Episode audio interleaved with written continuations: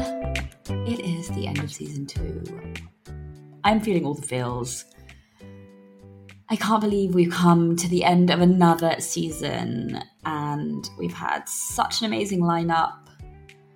Oh, just the most beautiful conversations. So reassuring to know that we are all going through the most crazy experience and we're all kind of figuring it out, and there aren't any perfect situations, okay? But there are some incredible people with amazing perspectives that are approaching things in a way that we can definitely learn from. It has been a whole new perspective for me for sure. I was pregnant in season one, so I was trying to tackle this topic, but I wasn't living the reality of it. And this season, I had a baby. I started recording when he was six weeks old. He's now seven months old. And more than ever, this topic is so front of mind. I honestly think about it every single day. And I feel so passionately that I want to be there for my son. Like now he exists. I want to see all the milestones. I want to be there for all the key moments in his life. I really love the idea of being a working mother. I mean, I don't have a choice, but I also like the idea of being a working mother someone who's doing big things with her life and he sees that passion and fulfillment from from having a great career and I want that. But how can you do both? Is it possible? That is what this whole podcast is about. And if so, how are other people approaching it? I spoke to 12 women this season entrepreneurs, creators. I had a politician, women in tech, a journalist, comedian, life coach, social worker, TV presenter. So varied and all of them very, very interesting in terms of setup, insight, situations at home. There are definitely some huge takeaways that I have got from it, and I really want to know what yours are as well. So, here are mine. You just might not be able to do all of it now, particularly if you've got young kids and there are such big demands on you they need constant entertainment. They can't really be left alone. And, you know, they're not off with their friends independently. They just need to be with someone all the time. And if you are compelled to spend the time with your child or with your children now, do it. So, whether that's putting off starting a business until the kids are a bit older or going part time for now and then going full time again and going full pelt in a few years, that's okay. Like, you have time, you're younger than you think. I think we all see everyone nailing it now immediately with their tiny little brood, and that's just not the reality for most. Think of it in seasons. This season might be the season of prioritizing the kids or having the kids, and next season might be the season for you to really go for it in your career. Maybe it means taking in turns with your partner if you have a partner. It could mean a variety of things, but think of it in seasons and think about what season you're in right now and when the next season might be and what you're planning for now versus what you're planning for next season.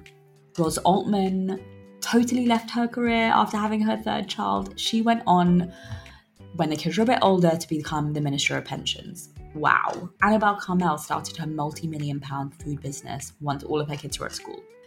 That is incredible. All these people achieving things later on. Second one don't be afraid to start again. One thing that Alice Ricard said that stuck with me if you don't enjoy the journey, you won't enjoy the destination. Kind of makes you think, are you enjoying the journey? If no, why not? Like, what are the things that are making you not enjoy it? Is it the lack of time with your family? Is it the lack of financial freedom? Is it the lack of flexibility? If you are enjoying it, oh, that is such a blessing. The destination, in her words, is just a fleeting moment. Anything you do at work is essentially time away from your kids. So it better be worth it, right?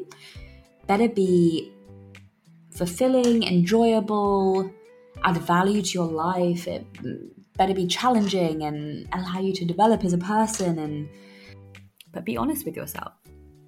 Why are you doing what you're doing? Life is too short to chug away at something that ultimately doesn't bring you happiness and so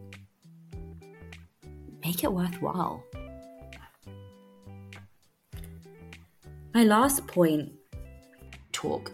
Oh my gosh, talking to all these women, we all have the same fears, anxieties, challenges, and yet this whole conversation goes completely unspoken in the workplace.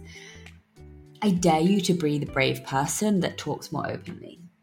Talk to your colleagues, talk to your boss, be open about the fact that maybe you want kids or you're trying or you've got stuff going on at home with your current setup. You know, there's 15 things that you've had to achieve before your workday even begins when it comes to getting the kids up and ready and breakfast and whatever it might be. Maybe you've been up all night because they didn't sleep or they haven't been well.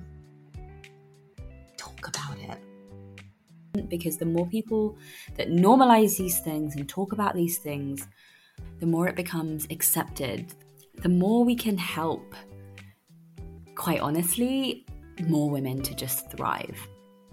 And there are incredible people like Amber Costa that are doing amazing things to normalize this kind of conversation and speaking very, very openly in, in, in a leadership position that she's in. And it's so refreshing. And it hasn't impacted her in a way that I think people are fearful it will.